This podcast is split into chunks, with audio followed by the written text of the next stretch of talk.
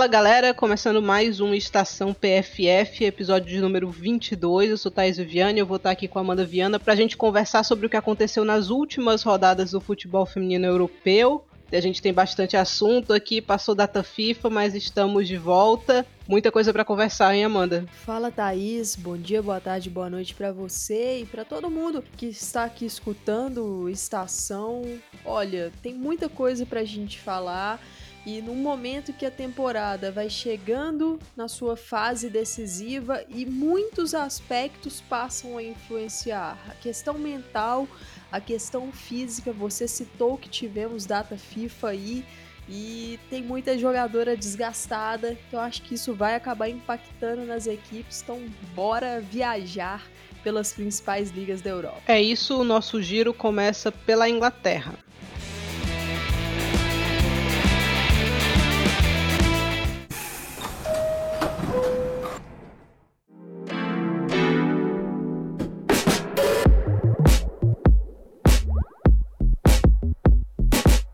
Na 17 rodada da WSL tivemos os seguintes resultados: o Manchester United venceu o Brighton 4 a 0, o Arsenal venceu o Manchester City 2 a 1, o Everton venceu o Tottenham também 2 a 1, Leicester venceu o Reading 2 a 1, Liverpool e West Ham ficaram no 0 a 0 e o Chelsea bateu o Aston Villa por 3 a 0. Separei aqui alguns destaques dessa rodada, Amanda. O Arsenal virando para cima do City é um deles, não tem como ser diferente. E o Leicester vencendo o Reading. Você quer começar por qual? Vamos começar pela briga na parte de baixo da tabela. Depois a gente vai subindo. Então, tivemos aí Leicester e Reading, partida importantíssima. Todo mundo muito próximo da zona de rebaixamento, né? O Leicester era o lanterna, o Reading era o penúltimo colocado, tinha um Brighton entre eles aí. O Leicester foi mais feliz, conquistou a sua terceira vitória no campeonato, deixou a lanterna para o Brighton e pode sonhar mais, hein, Amanda? Pode sonhar mais e é uma equipe, Thaís, que, que mostra que quer sonhar mais, né? o, o Leicester poderia muito bem ter se contentado com a última colocação, abraçado, vamos dizer assim, que, que iria cair para a segunda divisão, mas não agiu bastante em janeiro, buscou contratações, buscou fortalecer o seu time, principalmente ali a parte da defesa mesmo, né? Trouxe uma Janina Leitzig, goleira, que tá fazendo total diferença e se mostra aí muito, muito, muito vivo nessa briga para escapar do rebaixamento. Uma vitória num confronto direto, no apagar das luzes, o gol da Carrie Jones, que foi o gol do 2 a 1 né? Leicester que abriu o placar e fez o 2 a 1 aos 96 minutos. É, e agora ultrapassou. Ultrapassou o Brighton, tudo bem. O Brighton tem ali jogos a menos, jogos por fazer, mas agora a pressão toda tá para cima do Brighton, né, Thais? Então é um Leicester que consegue reagir conseguiu os resultados, agora é ver como é que vai ser essa sequência, se, se permanecerá fora da zona. E lembrando, né? A última rodada da WSL vai pegar fogo, Thaís, porque tem confronto direto, né? Tem confronto direto valendo a permanência, muito provavelmente na liga. Acho que eu tô com você, né? Acho que o Leicester para mim tava quase rebaixado, mas aí mercado de inverno foi bem, se reforçou e tá mostrando que quer ficar na primeira divisão. Agora a defesa do Reading, assim, como dizem os jovens, Amanda, intancável a defesa do Reading. Acréscimo, você deixa o time adversário tabelar dentro da sua área. Inadmissível. Coisa assim de.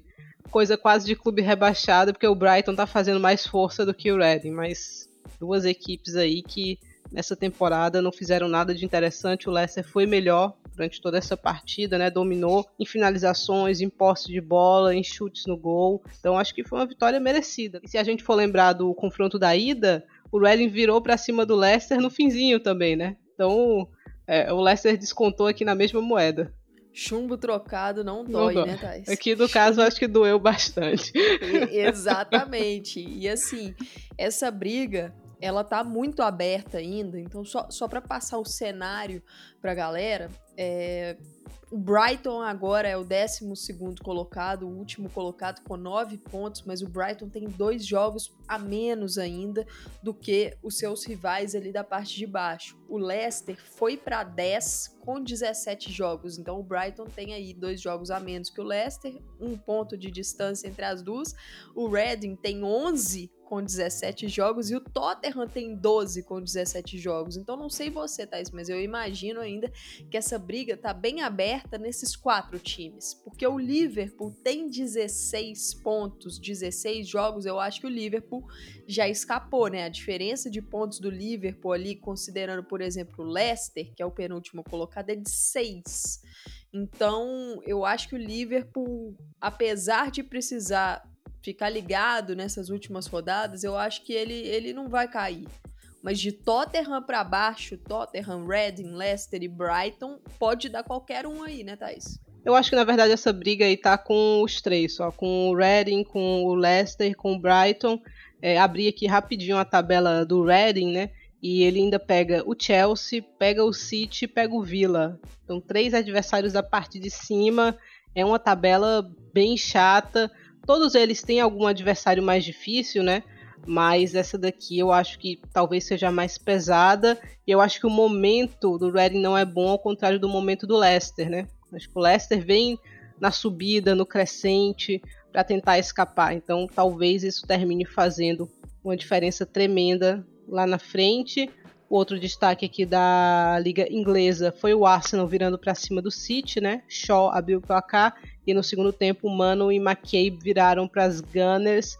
Arsenal na zona da Champions, City fora, Arsenal vivo não só pela briga do título, né, mas principalmente brigando pela vaguinha na Champions da próxima temporada City se complicou, né, Amanda? À toa, mais uma vez. É, o, Manchester City tem um grande problema nessa temporada, Thaís, que é a, a falta de efetividade, né? Muitas vezes consegue é, momentos melhores do que os seus adversários numa partida, mas cria chances, mas não consegue torná-las um gol, né? Não consegue capitalizar as chances criadas e foi essa a tônica na partida contra o Arsenal, porque o primeiro tempo do City foi muito bom, na minha visão, dominou ali por completo um Arsenal que, que vinha de uma eliminatória extremamente desgastante contra o Bayern de Munique. Estava visível naquele primeiro tempo quanto é, a equipe das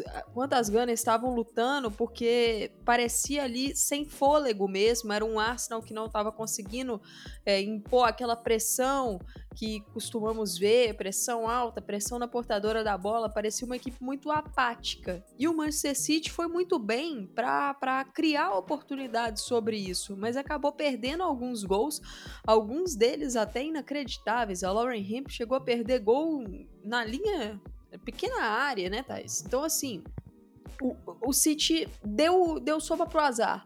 Abriu o placar com a Shaw, que sendo que o próprio Jonas Eideval, né, pré-jogo, né, uns dois dias antes, chegou a falar assim, ah, nesse time do Manchester City só a Bunny Shaw faz gol. Essa declaração não pegou muito bem, a Bunny Shaw fez gol, até deu uma provocada na, na na comemoração, mas acabou que ficou provado que só ela faz gol mesmo. Quem tá? ri por último ri melhor, né? No é, caso porque, do Jonas. Assim, não é por falta de criação do Manchester City. Eu acho que a gente pode é, falar de vários pontos da criação, às vezes a, a a Hasegawa poderia ser melhor utilizada, está jogando muito bem, mas poderia ser melhor utilizada na equipe. Mas em termos de oportunização das chances criadas, é, é um time que peca muito e o Arsenal voltou diferente para o segundo tempo, né? Voltou uma equipe mais ligada, uma equipe mais ativa. Tudo aquilo que não conseguiu fazer em termos de pressão na primeira etapa fez no segundo tempo. É, eu, eu e acho o City que... murchou, né, Thais? Exato, eu acho que o Arsenal viu que não ia dar para defender, né? Não tava é. com não estava com condições de defender, então vamos para ataque, que eu acho que assim a gente cria mais problema para elas, né? Eu acho que o, a conversa no vestiário foi mais ou menos nessa linha e na linha também, né, de que se perder tá fora. Eu acho que teve esse, esse ponto ressaltado aí, mas Assim, a Sabrina D'Angelo fez uma boa partida, mas a Hemp não, não pode perder as oportunidades que ela perdeu, né? Duas ah, oportunidades cara a cara. Você termina um primeiro tempo vencendo por 3 a 0 dificilmente você vai tomar uma virada no segundo, né? A gente já viu de tudo no futebol, mas isso, isso aconteceu poucas vezes. Então, acho que o City vacilou muito. Eu acho que é a tônica do City nessa temporada, Amanda. E, o Thaís, no segundo tempo, foi um City que não conseguiu criar as chances que criou no primeiro. E aí é o grande problema, porque você vê o, o jogo escapar pela, pelos seus dedos né? Porque se na primeira etapa você ao menos criou, na segunda o City não estava conseguindo ameaçar nem nos contra-ataques direito. Foi um Arsenal que, que conseguiu fechar as portas ali da saída de bola do City, trouxe muita dificuldade e cravou, né, as chances uhum. que teve. As chances que o Arsenal teve, ele botou para dentro, conseguiu virar. A equipe do City foi murchando e claramente sentiu, né, essa melhora do seu rival na partida e, e achei que o Taylor demorou ali a reagir novamente mas é um banco do City que também, por exemplo, Daniel Castellanos, uma jogadora que, que ah, não conseguiu render ainda uhum. na, equipe, na equipe do City, eu, eu vejo até como uma decepção, não acho pesada a palavra decepção para falar na Deina, não acho que, que é hum. uma boa palavra para descrever a temporada Laia dela saiu machucada, né, ali também, Exato. Um momento, nada deu certo pro City no segundo e, tempo, acho que essa, assim, esse é o resumo o, o, Taylor demorou muito a mexer e quem veio do banco quando entrou também não conseguiu tirar muita coisa ali. E como você falou, complica o Manchester City, né? Porque uma vitória deixaria o City numa posição muito interessante é, em termos de. Eu não tô nem falando de título, eu tô falando em termos de vaga na Champions. Só que essa derrota ela machuca tanto porque o Manchester United agora abriu três pontos do Manchester City. O Chelsea tem dois pontos de frente, um jogo a menos, e o Arsenal tem o mesmo número de pontos e um jogo a menos. Então o City pode ficar aí três pontos atrás, considerando United e Arsenal, né? Então, assim, tudo bem, ainda tem um confronto direto contra o rival de Manchester, contra o United? Tem mas poderia estar numa situação muito mais confortável, né, Thaís? A gente sabe que é uma temporada de recuperação para o Manchester City, mas a equipe acabou falhando nesse, nesse momento importante. A segunda temporada de recuperação né, para o City, eu acho que isso é, é o fator preocupante e se você terminar aqui sem nenhum título e fora da Champions, é um golpe duro, né? É um golpe duro, é um, um elenco difícil de bancar assim, porque essas jogadoras elas querem estar nas grandes noites da Champions, né? Por mais que sejam jovens, por mais que a, a Kelly, a Hemp é, sejam jovens, a Shaw também, mas todo mundo quer, quer, quer participar, né? Do, do, do ápice ali do, do futebol feminino atualmente. Então, eu não sei como é que o City vai manter essa galera. E no lado do Arsenal aqui, a Manon tava apagadíssima na partida, mas no momento certo a bola procurou o pé dela, né? Uma jogadora que tá vivendo uma fase extremamente iluminada, né? Você citou muito bem, ela tava apagada, eu, não dava para ver Frida Mano em campo. Ela realmente tava muito mal na partida. E aí do nada, com o gol renasceu, acho que junto com o time do Arsenal também. E, e é aquilo, né? Ela tá com o imã, tá com o imã da decisão nessa temporada, Thaís. E o Arsenal precisa muito disso, porque perdeu peças-chave, principalmente no ataque. Então, ter alguém ali de confiança que você sabe que, mesmo num jogo ruim, pode te dar um gol, te garantir um gol, é muito importante. E essa partida, para o Arsenal como um todo, né, que mostra uma força do grupo, uma força mental porque como citei, vinha de uma de uma eliminatória muito desgastante contra o Bayern de Munique, de um primeiro tempo muito ruim com o City, mostrou poder de reação, mostrou que mesmo mal em uma partida, consegue vencer um jogo. Jogou bem no segundo tempo, mas mostrou que conseguiu recuperar de um primeiro tempo muito ruim, né, Thais? Exatamente, depois a McCabe num golaço a gente estava achando que ela nem vinha para o jogo, não só veio, como resolveu as coisas aqui para o Arsenal.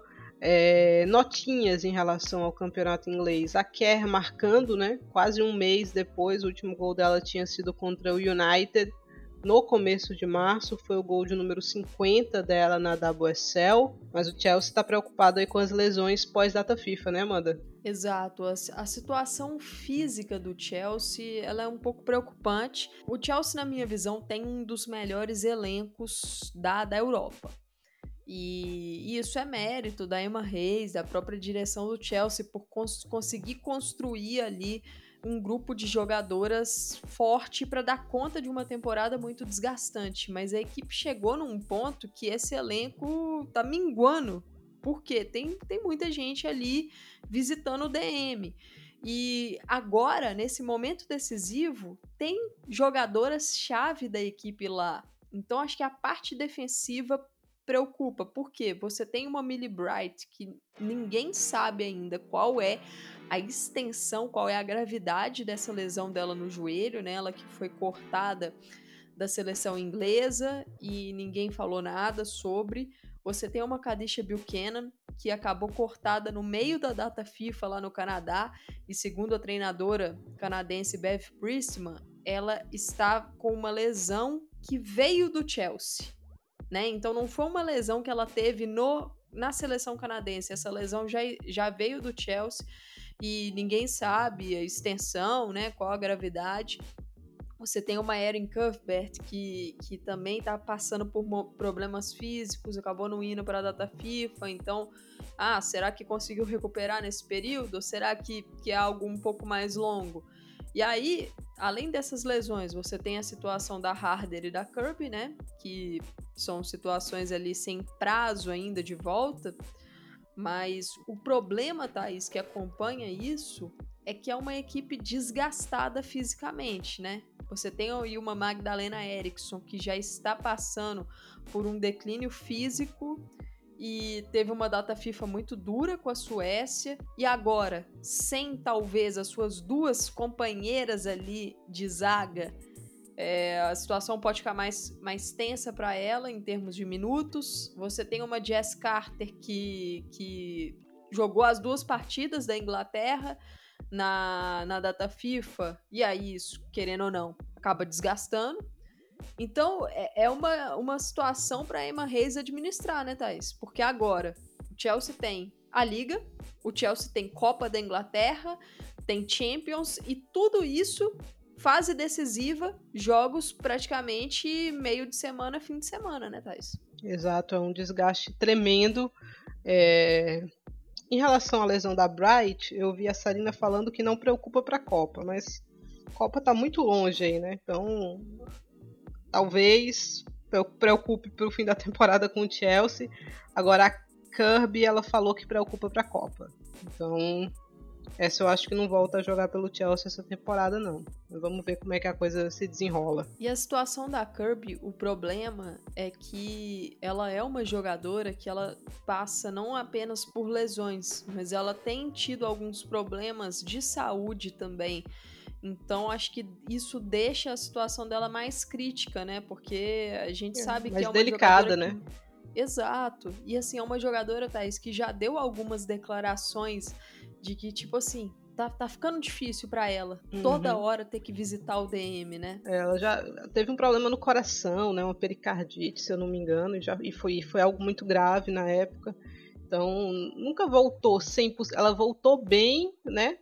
Pós isso, mas vira e mexe ela recai, ela sente uma fadiga, alguma coisa assim que a deixa afastada por um tempo. Então, é uma jogadora que precisa de uma atenção maior nesse aspecto. É, tivemos também notinhas, né, como eu botei aqui, o Skinner falando do contrato da ONA e da Russo, né, que espera que o clube esteja tratando disso, mas que a mente dele tá, tá na competição, né, tá no, no não pode estar tá nesse lado individual da coisa, e tá certo, né, Amanda? O United é líder aqui, acho que a mente dele tá no lugar certo. Exato, tá certo. É o United aí na liderança da WSL, em que pese o jogo atrasado do Chelsea. Está na semifinal da Copa da Inglaterra, tem um jogo muito importante contra o Brighton. Então ele tem aí um foco com certeza voltado para essas decisões. E é aquilo, Thaís. não tá na mão dele diretamente, né? E deixa lá para a galera da diretoria negociar isso. Eu digo assim, diretamente não tá na mão dele, mas meio que tá, porque na minha visão, a única chance da Ona Bate e da Alessia Russo delas renovarem com o Manchester United, a única chance é com o United indo para a Champions League. Porque eu acho que é esse, essa questão da renovação passa por isso.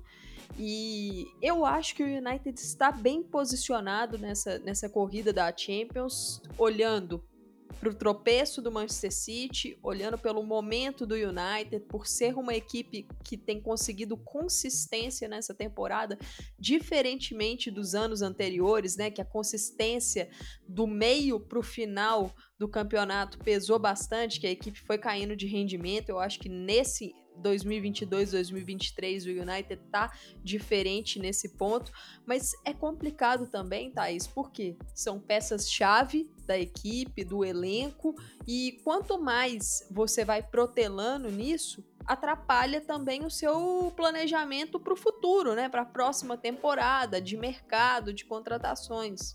Exatamente. A gente teve ainda um detalhe que eu achei curioso, né, em relação a Lea Galton, que a Lea Galton não representa a seleção da Inglaterra tem alguns anos, né? E aí perguntaram novamente para ela se ela se colocaria à disposição da Copa do Mundo e ela falou que provavelmente não, que ela curte a folga nas datas FIFA, que é o jeito que equilibra melhor para ela, que ela pode ficar é um tempo com a família e que não pensa não em voltar a representar a seleção inglesa, pelo menos agora. Então, é uma postura curiosa, né, Amanda? Não é todo dia que a gente vê. Exato. Postura curiosa, mas prioridades, né? Se, se para ela é, o mais importante é ter essa. A gente sabe que é muito complicado essa vida de clube e seleção, né? É muito desgastante. Então, assim, o, o, que, o que importa é, é a atleta que tá falando isso. Então, deixa ela na, na, dela, se ela tá aproveitando dessa forma, se isso tá ajudando ela no clube, acho que isso é o mais importante. Aí falando de lesão aqui, teve a Jack Burns, né, Amanda?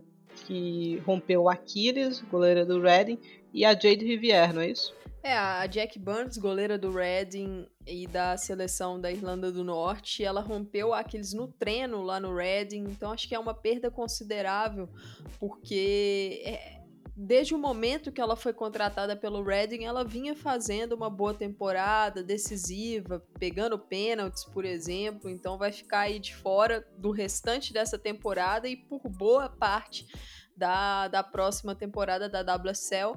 E a Jade Rivière, né, que foi reforço do Manchester United ali em janeiro, ela tá de volta já tinha sido relacionada pelo United, mas teve minutos com a seleção canadense nessa data FIFA. Então, na minha visão, uma notícia muito boa para a seleção canadense, claro, que vem passando, sofrendo com várias lesões e ela é uma peça importante dessa, dessa equipe, desse elenco, mas uma notícia ótima para o Mark Skinner, porque aumenta a sua profundidade de elenco, é, aumenta ali as opções no setor de, da lateral, ele pode talvez fazer uma dobradinha Rivière e Onabate, por exemplo. Então é uma atleta que eu acho que pode sim ajudar o United nessa reta final de temporada. É isso, olhando aqui para a classificação da FAWSL, a gente tem o United na primeira colocação com 41 pontos, depois aparece o Chelsea na segunda com 40, o Arsenal com 38 e o Manchester City também com 38, mas a Amanda falou é, em relação ao Arsenal tem um jogo a menos, ainda assim como o Chelsea ainda tem um jogo a menos, e o saldo de gols da equipe do Arsenal é melhor. Na quinta colocação vem o Villa com 29 pontos, na sexta o Everton com 24, depois vem o West Ham com 17, Liverpool com 16, Tottenham com 12, Reading com 11, Leicester fora da zona de rebaixamento com 10 e na lanterninha o Brighton com 9 pontos. Nós não temos rodadas da liga nesse fim de semana, vai ter a Copa da Inglaterra feminina, mas no meio da próxima semana tem Brighton e Everton e tem também Manchester United e Arsenal, jogo que promete muito.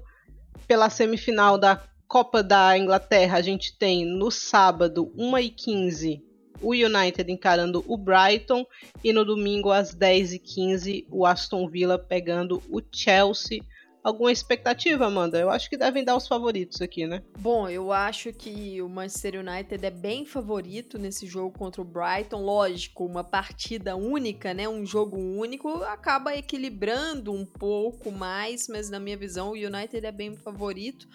Agora, esse Chelsea Aston Villa, esse Aston Villa pode ser uma casca de banana grande para o Chelsea, né? Curiosamente, foi o último confronto é, da WSL dessas equipes antes da gente partir para a data FIFA. O Chelsea acabou gole... não goleando, né? Fazendo um bom placar, né? Porque na minha visão 3 a 0 não é goleada, mas fez um bom placar sobre o Aston Villa.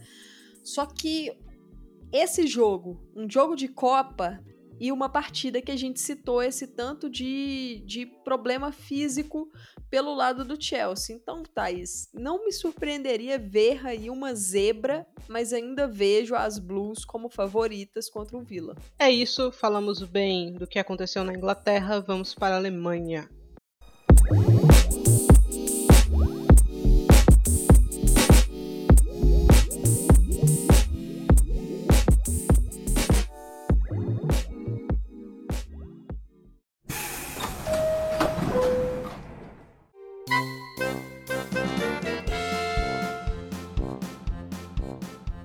E pela 17ª rodada da Frauen Bundesliga, nós tivemos os seguintes resultados. O Colônia venceu o Duisburg 4 a 0, o Bayern de Munique venceu o Meppen por 2 a 0, o Turbine Potsdam venceu o Freiburg por 1 a 0, o Wolfsburg goleou o Werder Bremen por 8 a 0. Alguém ia pagar a conta dos últimos jogos com poucos gols por parte das Lobas. Nós temos ainda dois jogos atrasados que acontecerão é, nesse fim de semana, né? O Essen e o Leverkusen no sábado às 8 horas e Duisburg e Eintracht Frankfurt no domingo também às 8 horas. Os destaques é, da Frauen Bundesliga, Amanda. A gente tem a goleada do Colônia, né? Para cima do Duisburg, 4 a 0. Colônia não marcava há 10 jogos. O último gol havia sido em outubro contra o próprio Duisburg, 2 a 1 foi uma derrota para o Colônia. Com esse resultado, caiu o treinador do Duisburg, né, o Nico Schneck, e o pai dele também, o Walter Schneck, os dois comandavam ali a equipe. É, as derrotas nos confrontos diretos né, contra Werder Bremen e contra o Colônia foram a principal causa da demissão. O Duisburg subiu na temporada passada, mas tá com a carinha aqui, né, Amanda, que pode voltar para a Frauen Bundesliga 2, se eu não me engano, que é o nome da segunda divisão na, na Alemanha tivemos também o Potsdam vencendo o Freiburg 1 a 0, vitória importantíssima.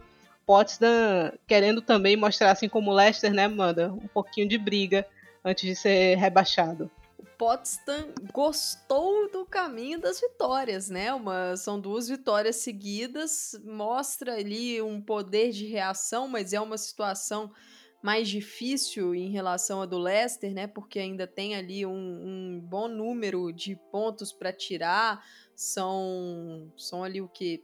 Cinco pontos de diferença, mas complicado para o Potsdam, mas importante esse poder de reação. E vence um Freiburg, Thais, que está numa maré muito ruim desde que a gente virou o ano, né? Desde que a Frauen Bundesliga voltou em 2023. É uma equipe que a gente destacou bastante aqui pelo bom início, estava fazendo ali um excelente início de, de Frauen Bundesliga, mas é um Freiburg que, que não voltou legal, são cinco derrotas seguidas da, da equipe e, e acabou despencando na tabela e perde para o último colocado. É, o Freiburg não conseguiu manter a pegada, né? Uma equipe com peças interessantes, que, como você falou, fez um começo legal, né? Disputando bem, mas que o 2023 é, é muito fraco. Acho que a sorte é que já tem uma pontuação legal, né? Não, não corre nenhum risco de, de ser rebaixado ou de ser ameaçado por rebaixamento. Agora, quando a gente olha para a zona de o Z2, né, aqui do, da Frauen Bundesliga, não é em todo o campeonato que a gente tem os possíveis rebaixados, pelo menos atualmente dois campeões de Champions, né, Amanda? Não é todo dia Duisburg é campeão de Champions, Potsdam, Turbine Potsdam também é campeão de Champions. Uma pena que essas equipes não conseguiram se manter é, ali na, na parte de cima, uma pena que o Duisburg muito provavelmente né, tá se encaminhando para um bate-volta, né? Exato, é uma pena. Eu acho que a situação do Duisburg ainda tá. É, ainda existe uma esperança maior, porque a equipe tem ali uma proximidade é, maior de outras equipes na tabela, como Werder Bremen, Colônia, Meppen. Então, uma vitória ali, quem sabe, dá para tirar. Mas o Potsdam é, é, talvez acho que o Potsdam é uma das histórias da temporada lá na Alemanha, né, Thaís? Pela forma como, como foi o ano a temporada passada, em que a equipe brigou até o final, até ali a última rodada, por vaga na Champions, acabou é, sendo superado pelo Eintracht Frankfurt nessa briga, mas foi uma grande temporada da equipe, rolou um desmanche, o planejamento foi tenebroso para 22-23 e a gente está vendo o reflexo disso na pontuação. Conseguiu ainda um, um, uma recuperação nesse ano de 2023, aí, especialmente nas últimas rodadas, né? O Potsdam está três jogos sem perder, mas realmente a gente fica, fica triste, né? Essa recuperação aí do, do Turbine aconteceu muito, muito tarde na temporada. Muito provavelmente não vai dar para salvar, até porque é, dos últimos cinco jogos, né? três deles são contra Bayern, Eintracht Frankfurt e Hoffenheim. Então, acho que não vai dar aqui não, mas uma pena. Vamos ver se consegue se organizar melhor para no futuro, né? Quem sabe montar outra grande equipe como foi a da temporada passada. O Duisburg, vamos ver como é que o Duisburg vai brigar aqui é, até o fim. Como é que as zebrinhas, né? Vão brigar até o fim aqui para não serem rebaixadas. É, nas notas, em relação a resultados, não teve mais nenhum resultado surpreendente, né? O Meppen segurou o Bayern de Munique ali no primeiro tempo, no segundo acabou cedendo, mas pouca coisa além disso. Na goleada do Wolfsburg, ficou uma notícia muito ruim aí pro time das Lobas, né, Amanda? A Lena Latvain quebrou a clavícula com um minuto de jogo, um tranco forte ali com uma outra jogadora, já caiu sentindo é, a clavícula. E a, muito, a lesão que a Diani teve também, né? E o prazo que a gente recebeu para a Diani foram de seis semanas. Então, talvez a Lena Latvain só volte ali no meio para o fim de maio. Vamos ver o que, é que ela consegue disputar ainda com o Wolfsburg, talvez. Mas a gente vem de uma data FIFA que a gente pôde ver a Alemanha, muito porque enfrentou o Brasil, e a gente viu uma Alemanha cansada, né, Amanda? Então, perder uma peça de rotação no Wolfsburg, terrível, né? É uma notícia muito ruim para o Wolfsburg. E assim, ela é ruim porque a Latvain vem fazendo uma ótima temporada, ótima mesmo, uma temporada muito boa dela. Ela, as, a dupla de Lenas, né, Latvain e Oberdorf, é, elas formam ali um duo muito interessante no meio campo do Wolfsburg em termos de segurança defensiva, mas também chegada no campo de ataque. Então, você já tem a Oberdorf, que no, no, último mês passou por alguns sustos, e aí você perde o seu a sua outra peça ali, é uma notícia ruim. E, Thaís, o que complica também para as Lobas é que, se a gente for olhar a tendência do Tom Strutt, quais são as jogadoras que ele usa mais ali para substituir no meio-campo, é uma atleta que foi utilizada em alguns momentos dessa temporada para jogar no meio-campo foi a Marina Hegren. Ela que é outra peça dodói, né, que passa muito no DM e talvez esteja no DM de novo, porque acabou tendo uma lesão lá na seleção alemã, mas ela vinha sendo utilizada em alguns pontos específicos da temporada como uma volante. Então você perde a sua peça titular naquele setor que é a Lena Latvain, que em vários momentos também serve como a substituta da Lena Oberdorf, por ser uma meia mais defensiva.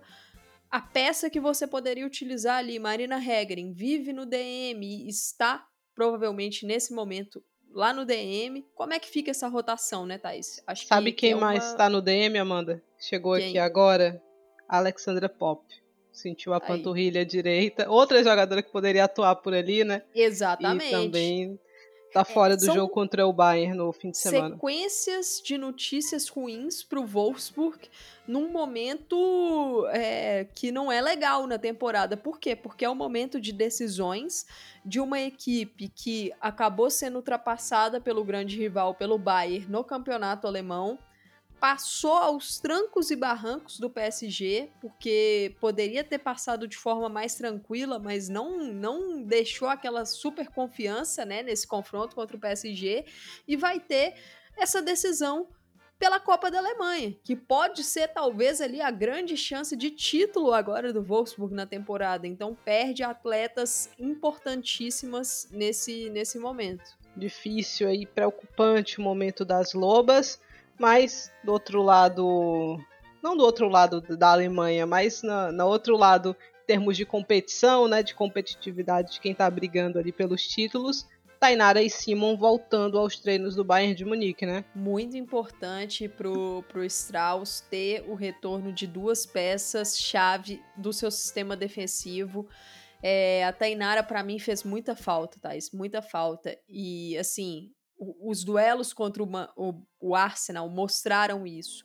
A Kumagai foi muito bem no, no primeiro jogo, mas no segundo jogo já deixou a desejar. Em termos de rotação, o Bayern poderia ter utilizado muito da Tainara naquela partida. Eu digo a mesma coisa para Simon né? Então, ter aí o retorno dessas peças é importante. O Strauss não mencionou ainda se elas terão condições para a partida contra o Wolfsburg, mas com certeza é, serão ótimas adições para essa sequência do Bayern. Por quê? Acabou sendo eliminado para o Arsenal. É lógico, tem o baque da eliminação da Champions, né? Que era um sonho do Bayern conseguir chegar mais longe na competição continental.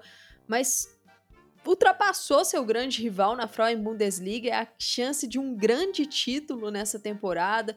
Então tem aí rodadas importantes, tem esse clássico importante pela Copa da Alemanha e é um Bayern que não pode, não pode vacilar. Tem um elenco curto, você citou muito bem a questão do desgaste físico para o Wolfsburg e esse desgaste bate no Bayern também, né? Porque muitas jogadoras dessa equipe são da seleção alemã e ao longo dessa data FIFA a gente percebeu que tinham peças ali que não, não estavam naquela intensidade normal, né, Thaís? A Clara Bull, por exemplo, no jogo contra a seleção brasileira, ela não, não conseguiu jogar, claramente estava abaixo fisicamente é, então, assim, é um momento que qualquer peça que você tem de volta no DM, tendo um elenco curto, é importante. E talvez esse confronto da semifinal aí no fim de semana que chegue num momento muito delicado para o Wolfsburg, né? E enquanto o Bayern de Munique vai recuperando peças, né? Então o Bayern pode ter caído fora da Champions, mas de repente, nacionalmente, né? Talvez consiga brigar bem pelo, pelos dois títulos, né, pela Copa e pelo campeonato, enquanto o Wolfsburg talvez fique só com a Champions, né? E aí eu acho que o Wolfsburg, caso seja eliminado é, no sábado, vai ter que tomar uma decisão. É, vai brigar pela Champions ou vai brigar muito pelo campeonato nacional? Porque eu acho que os dois não vai ter como levar. Acho que o, o Wolfsburg vai precisar priorizar em algum lugar eu acho que eu priorizaria a Champions. Pelo peso, né? Pelo peso. E se a gente for olhar, a gente já chegou a falar bastante sobre quais são a, a, as rodadas que o Wolfsburg tem uma chance de voltar ali para a briga na Frauen e quem sabe passar o Bayern, né? Porque lembrando que essas equipes têm ali um ponto de diferença entre elas e a gente destacou a rodada número 20, que o Bayern de Munique enfrenta o Hoffenheim e que o Wolfsburg enfrenta o Eintracht Frankfurt. Essa rodada é a que tem o, os jogos mais difíceis que essas equipes ainda vão pegar, né, Thaís? Então a chance de um tropeço maior do Bayern, por exemplo, para o Wolfsburg tentar vencer. E essa rodada é lá em maio só, lá no dia 12, dia 14 de maio. Então o, o Wolfsburg até lá tem as decisões de Champions, né? Tem as duas semifinais de Champions contra o Arsenal e concordo com você. É o momento de escolher qual competição você vai priorizar, porque com essas lesões aí vai ficar difícil esse jogo meio de semana, final de semana.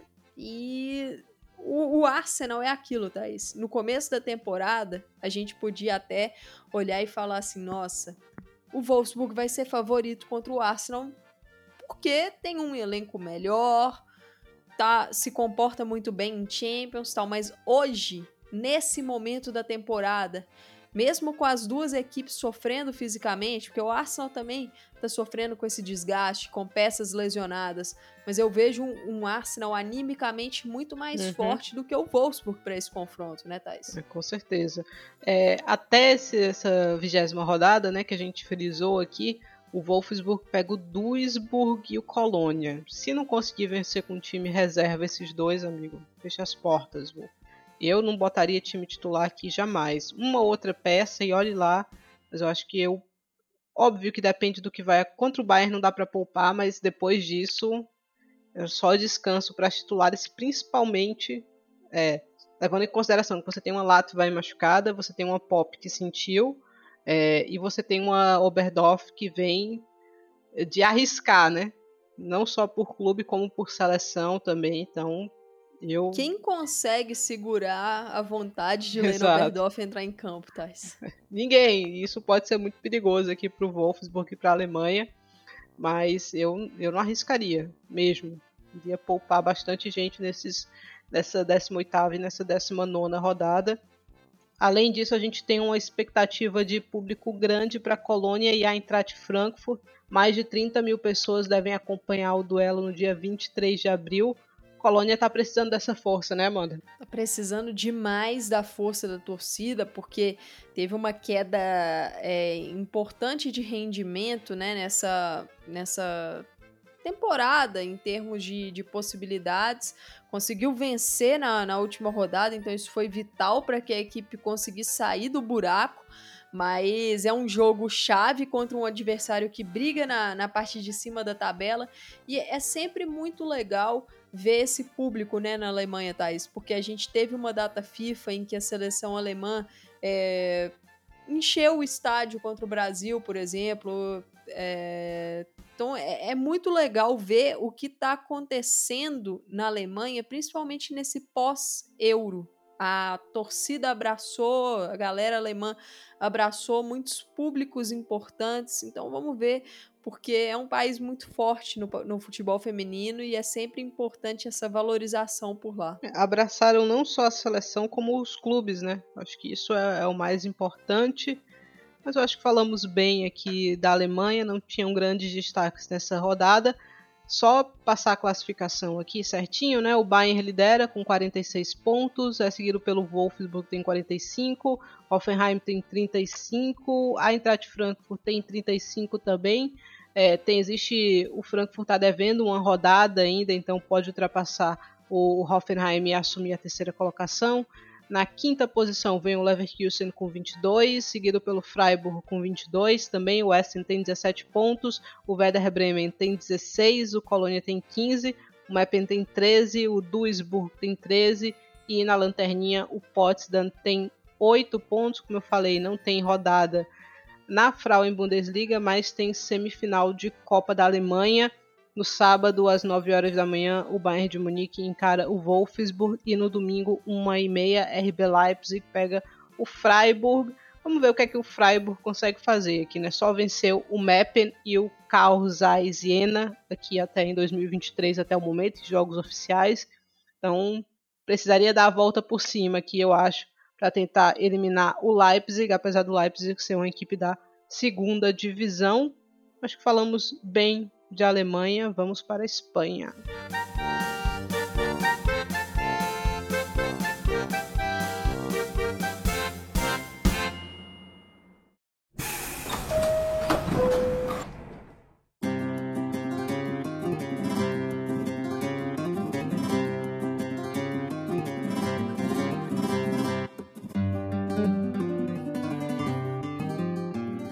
Pela 24ª rodada da Liga F, tivemos os seguintes resultados. O Real Madrid venceu o Levante Las Planas, 3 a 0. O Granadilha Tenerife venceu o Villarreal, 2 a 1. Madrid CFF derrotou o Levante, 1 a 0. o Sevilha venceu o Alavés 4 a 2, o Atlético de Madrid goleou o Valência 6 a 2, Real Sociedad e Atlético Bilbao empataram no derby basco 1 a 1, o Betis venceu o Sporting Elva 1 a 0 e o Barcelona penou contra o Alhama, mas venceu 2 a 0.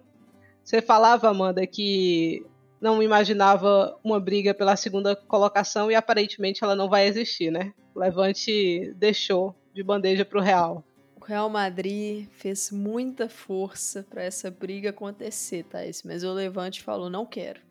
Não quero, fica aí com o segundo lugar, Real, porque o Real Madrid, né, acabou tropeçando, perdeu aí o clássico, perdeu para o Tenerife, vinha de duas derrotas e aí vence bem o Betis, importante, o Betis não, desculpa, venceu bem o Levante Las Planas, o Betis é o próximo adversário do Real, mas esse jogo importante até para retomar a confiança da equipe o Levante pode, poderia ficar ali na briga, continuar com a mesma pontuação do Real, acabou tropeçando no Madrid CFF, uma, uma temporada muito boa do, do Madrid CFF, novamente Rachel Kundananji, né, marcando o seu gol, e aí, Thaís, acho que a gente está realmente caminhando para termos Real Madrid em segundo, Levante em terceiro nessa Liga F, três pontos de diferença entre as duas equipes. É, a não ser que, que tenhamos ali algum tropeço do, do Real que eu não imagino que acontecerá, realmente acho que vai ficar dessa forma mesmo, Thais. É, o Levante vacilou muito aqui, eu acho que tinha a faca e o queijo na mão. Não era um confronto simples também, né? Era uma disputa ali do terceiro com o quinto colocado, mas pela temporada que vem fazendo, pelo último resultado, né? O Levante vinha de golear a Real Sociedade, eu acho que dava para ter conquistado um resultadinho melhor aqui contra o Madrid CFF. Em termos de resultado, essa vitória do Real Betis contra o Sporting Elva, importantíssima também, para o Betis respirar um pouquinho. O Betis conseguiu abrir três pontos ali em relação ao próprio Sporting Elva, que é a primeira equipe dentro da zona de rebaixamento. O Sporting Elva numa uma draga terrível aí em 2023, ainda não venceu. A última vitória do, do Sporting Elva foi no dia 11 de dezembro contra o Villarreal, 3 a 2. Desde então, é, uma sequência terrível de resultados uma sequência terrível de derrotas consecutivas. Né? A última vez que o Sporting Elva conseguiu empatar, inclusive, foi contra o Betis no comecinho do ano, no dia 8 de janeiro. Desde então, apenas derrotas. É, são 2, 4, 6, 8, 10, 11 derrotas em sequência para o time do Sporting Elva, que é, viva o futebol romântico, equipe independente, etc, etc, mas esse ano tá difícil escapar aqui do rebaixamento. Fez até um primeiro é, semestre, um primeiro turno interessante na competição, mas eu acho que esse segundo é muito perigoso em termos de pontuação. Tá vivo ainda, né? Eu acho que esse é o, ponto importante que está colado com a Lhama, por exemplo.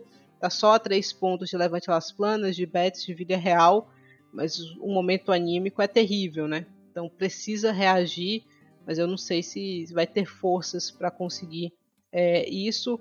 A sequência da temporada do Sporting Elva, ele ainda pega o Valência, pega o Madrid CFF, pega o Barcelona, e aí eu acho que aqui ele pode se salvar porque nas últimas três rodadas ele pega Villarreal, Alhama e Levante Las Planas. Então, três adversários diretos na briga pelo rebaixamento. Mas antes disso, tem dois times da parte de cima da tabela, um time do meio. Então vai ser sofrido, vai ser suado aí para o esporte um Elva. Tivemos também um Barcelona que teve muito trabalho contra o Alhama, jogou no campo do Alhama, que é um campo ruim, não conseguiu abrir o placar no primeiro tempo, o jogo terminou empatado nos 45 minutos iniciais em 0 a 0. No segundo, tirou algumas peças importantes do banco, né? Era um time do Barcelona bem mexido, com muita gente jovem. No segundo botou a Hansen, botou a Itana. É, a Hansen marcou, inclusive, mas a um preço muito alto, né, Amanda? Exato, um, um preço alto. É complicada a Hansen, né, Thais? Porque tá, tá difícil dela conseguir uma sequência ali sem ter alguma lesão, seja uma lesão pequena. ou uma lesão um pouco mais grave. Aparentemente, essa, essa lesão dela não foi algo muito grave, porque ela perdeu essa data FIFA com a Noruega. Mas a informação é de que talvez ela não preocupe para o jogo de Champions contra o Chelsea, né? Na, na próxima semana, ali no fim de semana do dia 22.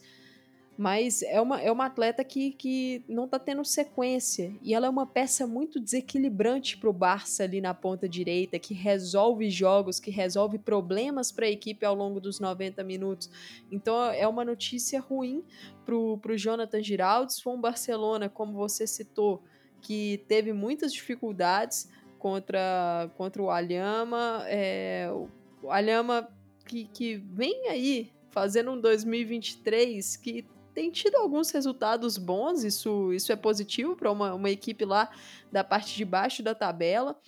E, e o Barça que ainda precisa responder algumas questões né, nessa temporada, a gente entrando no momento decisivo, lógico.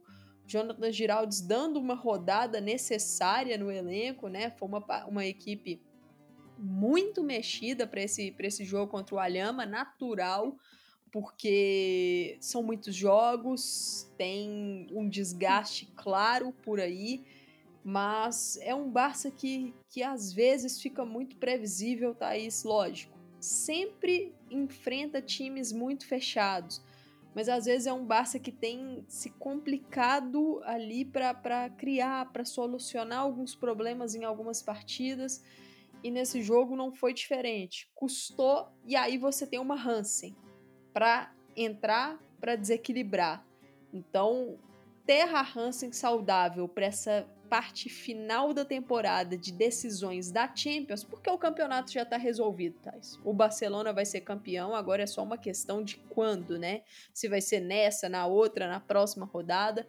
Mas o ponto aqui é a Champions. É você ter aí, talvez, a sua jogadora mais desequilibrante do setor ofensivo pronta para suas decisões. Sentiu o joelho direito, né, a, a Hansen e mas aparentemente não é nada tão grave, né? O Barça não quis divulgar tempo de recuperação, mas aparentemente vai, vai conseguir recuperar lá tempo aí dos jogos contra o Chelsea. Foi um Barcelona que tinha de titular Vic Lopes, Bruna Villamala, Nura Rábano, Jana Fernandes, Daya Codina, Catacol.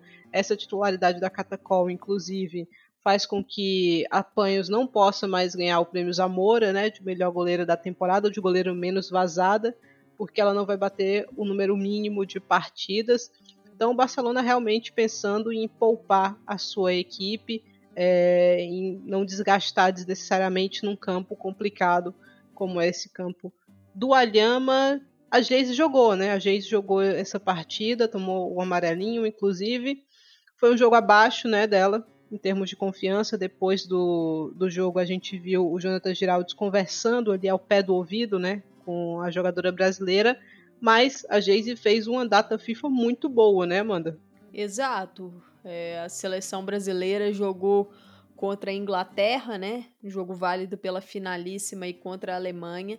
E a Geise foi muito bem nas duas partidas. E ela estava precisando muito disso, né, Thaís? A gente destacou muito aqui no Estação é, a grande temporada que a Geise vem fazendo pelo Barcelona, mas que começou num ponto muito alto e ali a partir de janeiro, mais ou menos, desse ano, de 2023, parece que teve uma, uma queda uma queda de confiança e a Geise agora, nesse momento, pela seleção, fazer dois jogos tão chamativos contra adversários fortíssimos pode dar esse boom de confiança para ela no restante da temporada pelo Barça também olhando para a Copa do Mundo pela seleção, foi uma jogadora muito ativa sem bola, né? Que é sempre algo que a gente destaca muito dela, mas Thaís, ela foi muito ativa com a bola também. Não marcou gols, mas conseguiu criar oportunidades, gerar chances.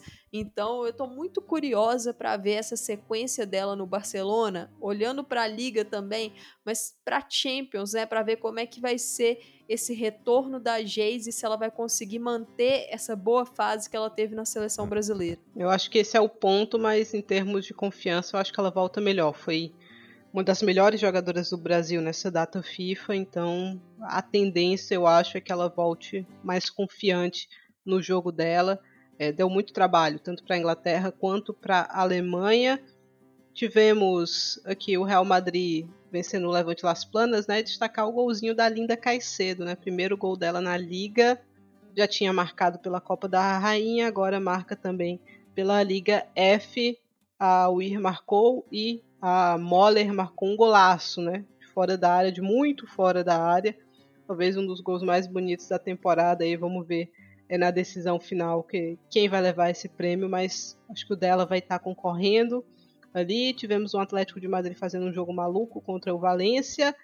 E, falando em Atlético de Madrid, no fim de semana tem a primeira oportunidade do Barcelona ser campeão, né, Amanda? Pega o Atlético de Madrid, o Real pega o Betis, caso o Real tropece, o Barcelona já pode ser campeão. E um, um, um jogo significativo, né, para o Barça, porque a gente sabe da rivalidade que o Barcelona tem com o Atlético de Madrid, né, que vira e mexe, é uma pedrinha no sapato das culés aí, e um jogo muito importante antes ali de uma decisão para o Barcelona, né? Porque o Barça tem um, uma partida vital contra o Chelsea na próxima semana, no dia 22 ainda.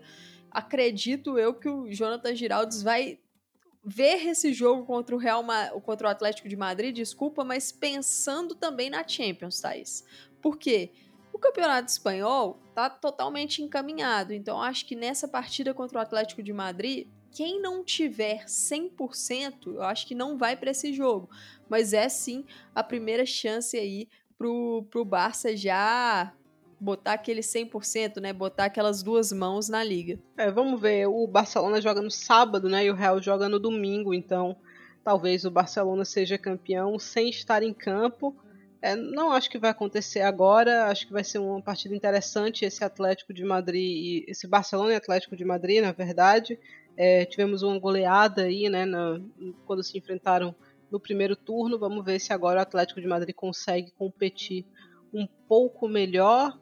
Mas Thaís, acho... Oi. Uma pergunta para você, porque nessa data FIFA a seleção colombiana fez dois amistosos, né, lá pela Europa, jogou contra a França, jogou contra a Itália, e eu quero saber uma coisa de você. O mundo conheceu Mayra Ramírez? Porque ah, é? é uma jogadora que está se destacando muito nessa temporada, né? A dupla dela com a Alba Redondo no Levante é uma das melhores é, do mundo nessa temporada, as duas muito efetivas pelo Levante, jogando muita bola, uma parceria que encaixou muito. Mas é uma Mayra Ramírez que, que se apresentou, né? Principalmente acho que ali naquele jogo contra a França. Exato, acho que uma das, se não há, uma das duplas mais prolíficas aí em termos de gol no futebol europeu nessa temporada. A Mayra é um trator, né? A Mayra, jovem jogadora, 24 anos só, é, vem numa temporada muito boa com, com Levante, uma outra lesãozinha ali, mas nada nada demais. Já atuou pelo próprio Sporting Elva, né? Então vem numa crescente no mundo do futebol também. E é um trator em campo, né, Amanda? É muito difícil parar a Mayra Ramírez quando ela domina e bota para correr na frente. Então, espero que esteja saudável, né? Na época da, da Copa do Mundo. Ela passou duas temporadas, na verdade, no, no Sporting Elva. Essa é a primeira temporada dela com o Levante. E quem sabe pode alçar voos maiores, né, Amanda? Na próxima temporada, quem sabe uma equipe que brigue por um título, não necessariamente na Espanha, né? Pode ser numa, numa liga inglesa da vida, porque acho que tem bola para isso, né? Exato, acho que tem. E é aquilo, né? Só mostra a força do Levante em recrutar peças interessantes dentro da, da própria Espanha, né? Fez isso com a Mayra. Aí você tem também uma Antônia, que o Levante foi pescar lá no Madrid CFF, que também se destacou muito nessa data FIFA, tem se destacado pela seleção brasileira. É uma equipe que faz um, uma prospecção muito interessante lá na Espanha e isso vem dando frutos, né? Vem dando frutos aí, vamos ver o que é que Mayra Ramírez vai decidir é, no fim da temporada. Olhando para a classificação da Liga F, a gente tem o Barcelona isolado né, na primeira colocação com 72 pontos, seguido pelo Real Madrid com 59, o Levante na terceira colocação tem 56.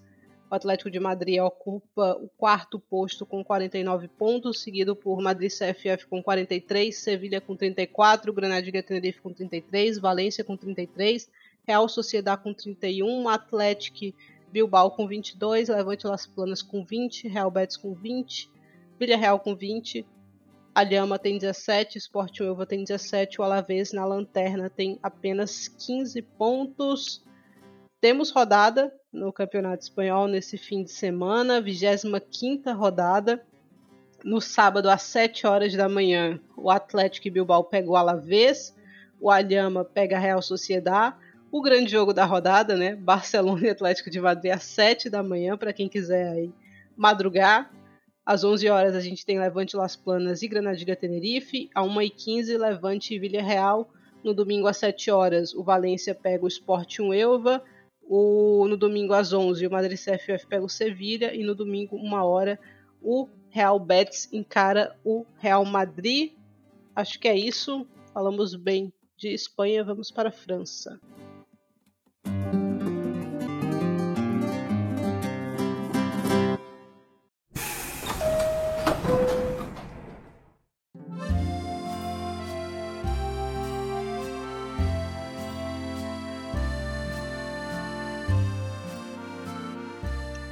Pela 18ª rodada da D1 Arkema, o Rams venceu o Rodé 2 a 1, o Paris FC empatou com o Guingamp 2 a 2, o Fleury venceu o Dijon 1 a 0, o Montpellier venceu o Soyot de goleada 5 a 1, o PSG venceu o Bordeaux 1 a 0 e o Lyon goleou o Le Havre 7 a 0. O Le Havre também pagou uma continha que não era dele, mas temos aí como destaque a briga pelo terceiro lugar reacesa, né, Amanda? Essa vaguinha na Champions tá viva. Exatamente. Se o Paris FC parecia bem ali na briga, porque o Fleury chegou a tropeçar nas últimas rodadas, esse empate contra o Gangan em casa deixa um sabor muito amargo. O Fleury, como você citou, ganhou do Dijon e agora a diferença entre essas duas equipes volta a ficar em três pontos. A gente está chegando, lógico, na reta final da temporada e o Paris FC, Thaís, ainda enfrenta Lyon e PSG. Então tem dois confrontos dificílimos ainda. O Fleury já enfrentou essas duas equipes. É, então vai pegar fogo, vai pegar fogo e lógico. Temos que destacar novamente esse ano do Fleury. Não tem como. É uma das principais surpresas do, do mundo. Porque tá chegando, tá ali brigando até o final. Fleury que teve aí a Alia Legarrec, um de seus uhum. principais destaques, convocada pelo Hervé Renard para a seleção francesa e marcou gol, né? Então marcou golaço até, vale dizer, né? Vale destacar. Então é uma temporada muito boa e agora temos mais uma briga, né? O campeonato francês com algumas brigas, briga pelo título, agora essa briga pela vaga da Champions vai ser emocionante até o final. É, e Coassi, né? Louis, acho que tem nomes muito interessantes, a Suave, né? Mas Sim. o trabalho do Fabrício Abriel é, é muito, muito, muito interessante. Quem sabe até numa equipe maior, né? Passando aí. A gente vê o PSG nessa temporada meio insossa, né? Caiu agora na Champions, está vivo ainda, é, tanto na Copa quanto na, no Campeonato Francês. Quem sabe, né? Voos maiores aí para Fabrice Abriel no futuro. É, tivemos um rumor curioso, né, Amanda, ao longo da semana aí relacionado à Liga Francesa, Ada Hegerberg no Barcelona, né? A, a, foi a notícia que surgiu que o Barcelona já teria procurado, já procura ela desde 2019, né? Recebeu duas negativas, a última antes da, da final de Turim, mas curioso, né? Não é o, o encaixe que a gente imagina, né? É, é, essa notícia surgiu lá na Espanha. E Thaís, eu tô aguardando a ponta francesa. Exato. Eu tô, eu tô, porque até o momento, né, na, na imprensa francesa só rolou uma repercussão da notícia, não rolou nenhuma informação nova e, e é uma eu acho estranho nesse momento, assim, a, a Ada é uma das principais jogadoras do mundo, isso daí não se discute, mas é uma temporada, mais uma delas, né, que a Ada passa no DM. A Ada, a gente consegue contar na, nos dedos os jogos que ela fez pelo Lyon na temporada. E infelizmente essa tem sido a tônica da, dos últimos anos de carreira dela, desde que ela teve aquela lesão gravíssima, né? Rompeu o ligamento cruzado anterior, aí emendou uma sequência. O momento mais saudável da Ada nesses últimos anos foi aquela segunda metade da temporada 21-22, né, Thais? Em que ela tipo, foi extremamente decisiva para o título da Champions na, na última temporada pelo Lyon.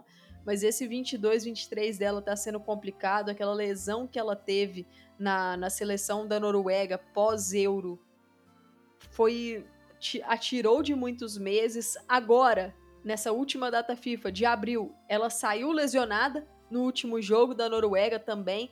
A gente não sabe qual é o grau dessa lesão, o que, que realmente aconteceu ali com a Ada, mas o Barça está disposto, pelo menos segundo a imprensa espanhola, de pagar uma bolada por ela, né? Pagar uma bolada, talvez aí quebrar a barreira do milhão, mas a gente sabe, Thais, o salário da Ada é um salário alto e é uma, uma briga que o Barcelona acho que vai ter, talvez com o próprio Lyon, que na minha visão vai fazer de tudo para segurar aí a cara da franquia. É, eu eu não sei, eu se eu fosse o Barcelona, eu não iria atrás não da, da Ada.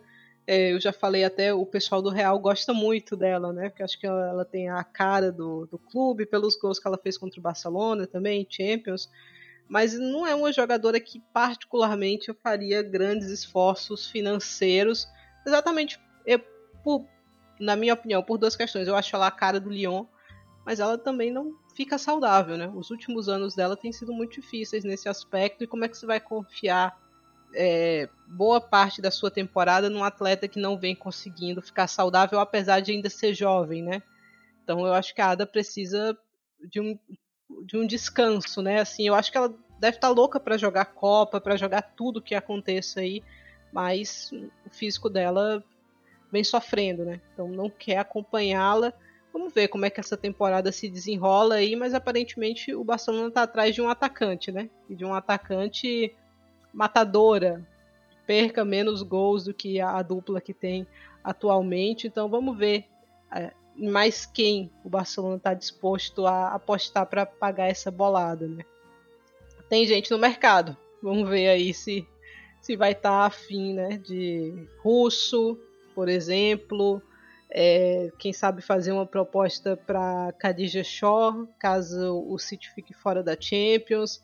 Então, vamos ver até que ponto o Barcelona quer ir né, nessa, nessa briga. Eu não sei se é muito longe, não. E até porque o Lyon estava atrás da Russo, né? Então talvez a questão da Ada seja seja mais grave, né? Assim, seja seja crônica talvez. Então eu teria cuidado ao contratar uma jogadora assim. É, tivemos ainda uma conversa de mudança de formato, né, no campeonato francês.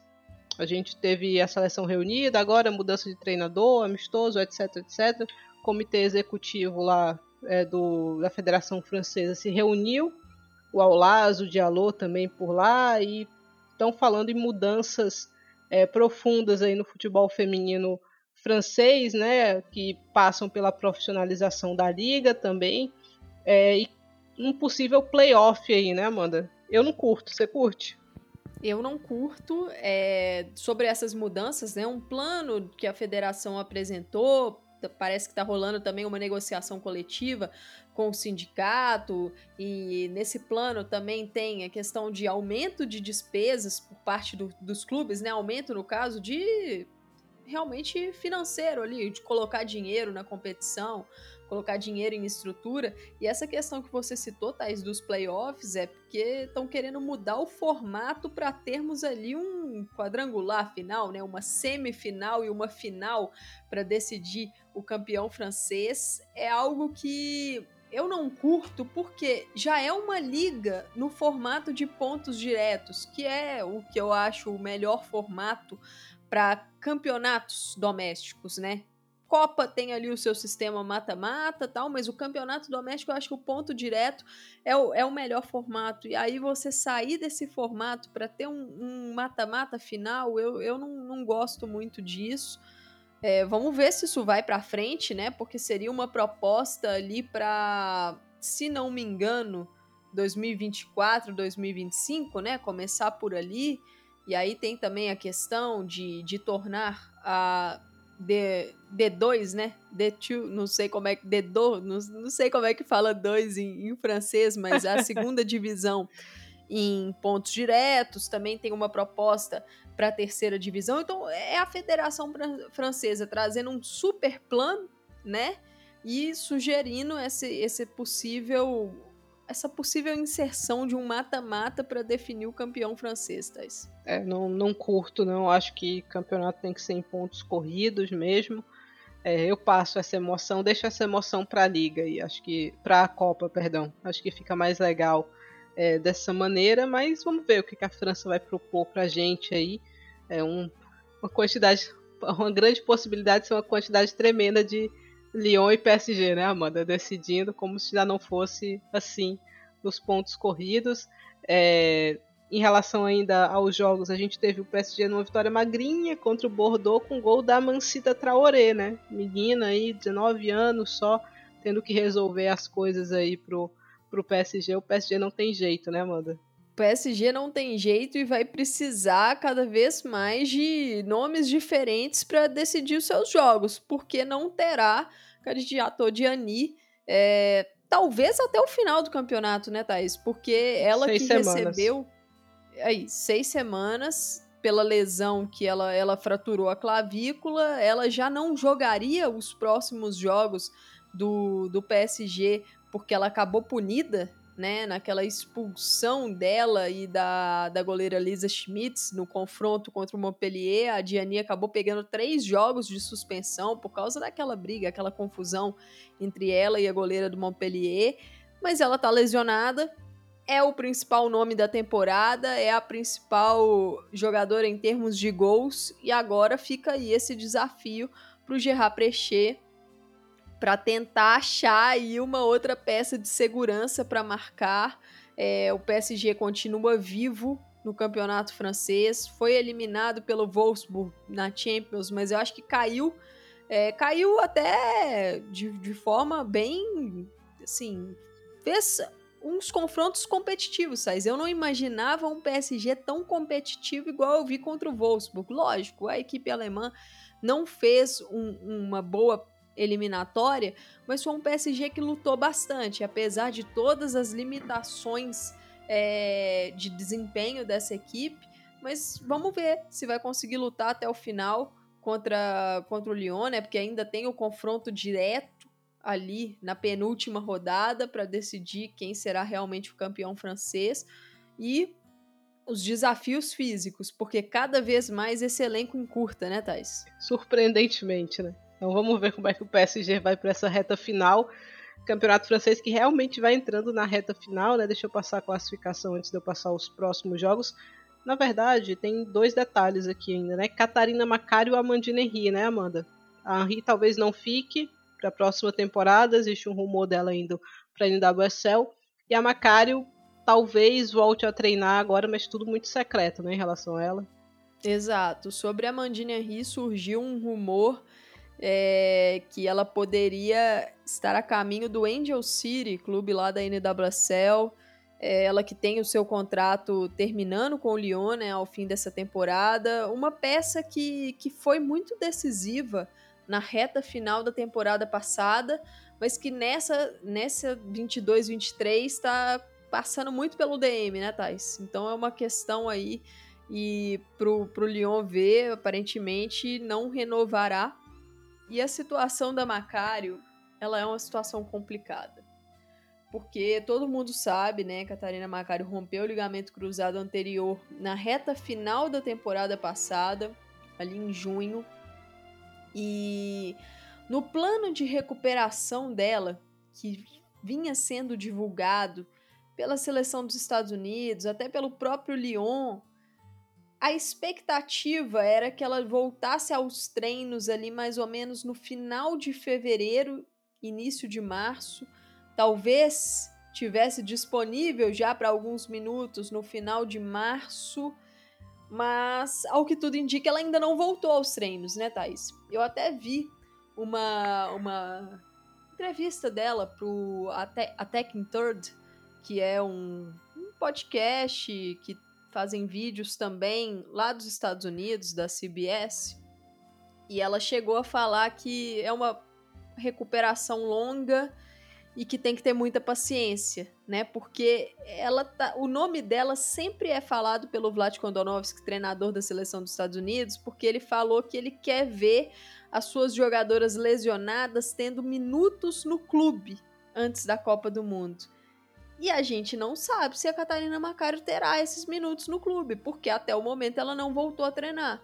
Né? Então fica aí essa interrogação na situação dela, se aconteceu algum algum setback, algum problema na recuperação ou não. Ninguém falou nada, a gente não tem nenhuma informação concreta sobre isso mas acho válido sempre pontuar, né? Ela ainda não tá de volta e pro Lyon não deixa de ser um problema, né? A gente viu ali no confronto contra o Chelsea que faltou poder de fogo, Thais, na, na linha de frente. Então vai para o momento decisivo da temporada, Ada machucada, sem conseguir voltar ali com uma sequência, Macário sem voltar, muitos problemas para a Sônia Bom passou nesse ano.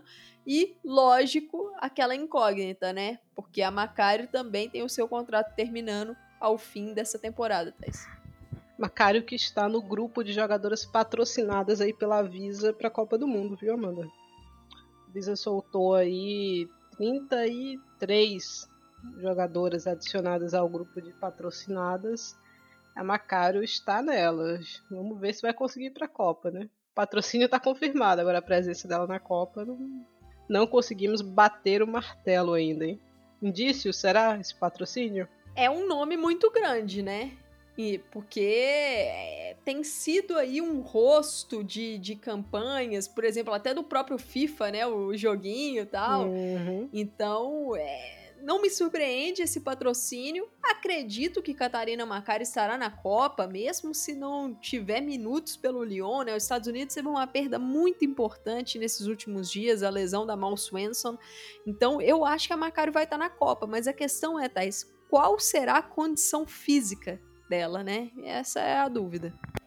A lista completa de jogadoras patrocinadas pela FIFA Miriam Mayorga, Ellie Carpenter, Debinha Sinclair, Ashley Lawrence, é, a Yuan Wu da China, a Wang Shuang, Daniela Montoya, Shirley Cruz, Catarina Svitkova, Eugenila Somé, Lea Schurl, Sara Bjork, Laura Giuliani, Mana Yawabuchi, Fátima Tagnut, é, Gislane Schebach, Cláudia Bunge, Ina Palacios, Marta Cox, Eva Paior, Mega Campbell, Camélia Cisa, Cho Soyun, Kosovari Aslani, Ramona Bachmann, Didier Karangek, é, Yun Nu, Frank Kirby, Lauren James, Catarina Macario, Mallory Swanson e Sam Mills tem, um, tem algumas curiosidades aqui, né, Amanda? Algumas, algumas jogadoras. não estarão, né, Thaís? Exato, algumas não estarão.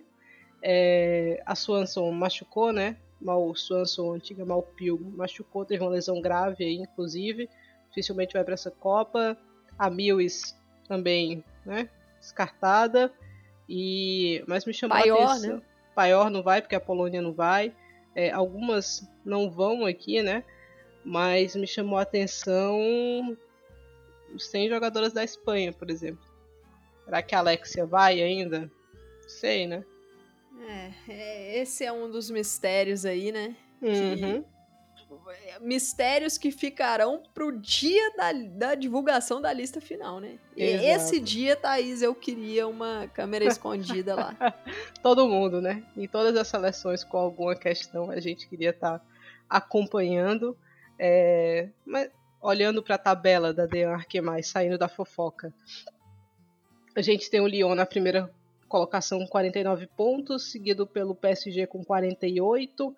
Na terceira posição vem o Paris FC com 35 pontos, na quarta o Fleury com 32, Montpellier tem 28 pontos, o Ramos tem 26, o Le Havre tem 21, o Bordeaux tem 19, o Guingamp tem 18, o Dijon tem 12, o Rodé tem 11 e o Soyo tem 6 pontos. O Soyo está pertinho de confirmar o seu rebaixamento aqui nas duas próximas rodadas, isso deve acontecer. No fim de semana, nós temos a 19 rodada acontecendo no Campeonato Francês. No sábado, às 8h45, o Bordeaux pega o Soyo. É, o Dijon pega o Le Havre. No sábado, às 9h30, o Rams pega o Fleury. No domingo, às 7h30 da manhã, o Guingamp recebe o PSG. Às 10 horas é a vez de Lyon e Paris FC. E no mesmo horário e no mesmo dia, o Montpellier encara o Rodé. Acho que é isso. Falamos bem aqui de campeonato francês. Acho que o nosso giro também foi bem completo pelo que aconteceu na última rodada das ligas europeias. Sempre um prazer estar com você, Amanda. Prazer imenso, Thaís. Agradecer também a todo mundo que ficou até aqui nesse nosso episódio e lembrar, né, a gente tá aí numa é a temporada de estreia do Estação, temos uma Copa do Mundo à vista. Então, é, conteúdos muito importantes, momento decisivo da temporada nas ligas domésticas, nas Copas, também na Champions League. Então, se você chegou até aqui, é, quiser deixar uma mensagem para a gente nas redes do Planeta Futebol Feminino, o que vocês querem ver aqui no, nos episódios do Estação, se tem aí um assunto legal, se tem dúvida, deixem nas redes do Planeta Futebol Feminino, nos posts de divulgação do Estação e, se possível, compartilhem o conteúdo do podcast para que ele possa também alcançar mais pessoas. E, novamente, muito obrigado por chegarem até aqui. Sempre um prazer, Thais. É isso mesmo, como a Amanda já falou, curte, compartilha, deixa lá sua sugestão no post do, do Planeta Futebol Feminino no Twitter, mas se você for mais tímido, não tem problema chegar na nossa DM também com alguma sugestão, a gente não morde, eu prometo. É isso. Deixar, eu... deixar aqui as nossas arrobas, né, Thais? Exato. Caso exato. quem quiser, né? Eu tô no arroba Amanda V Silva, tudo junto.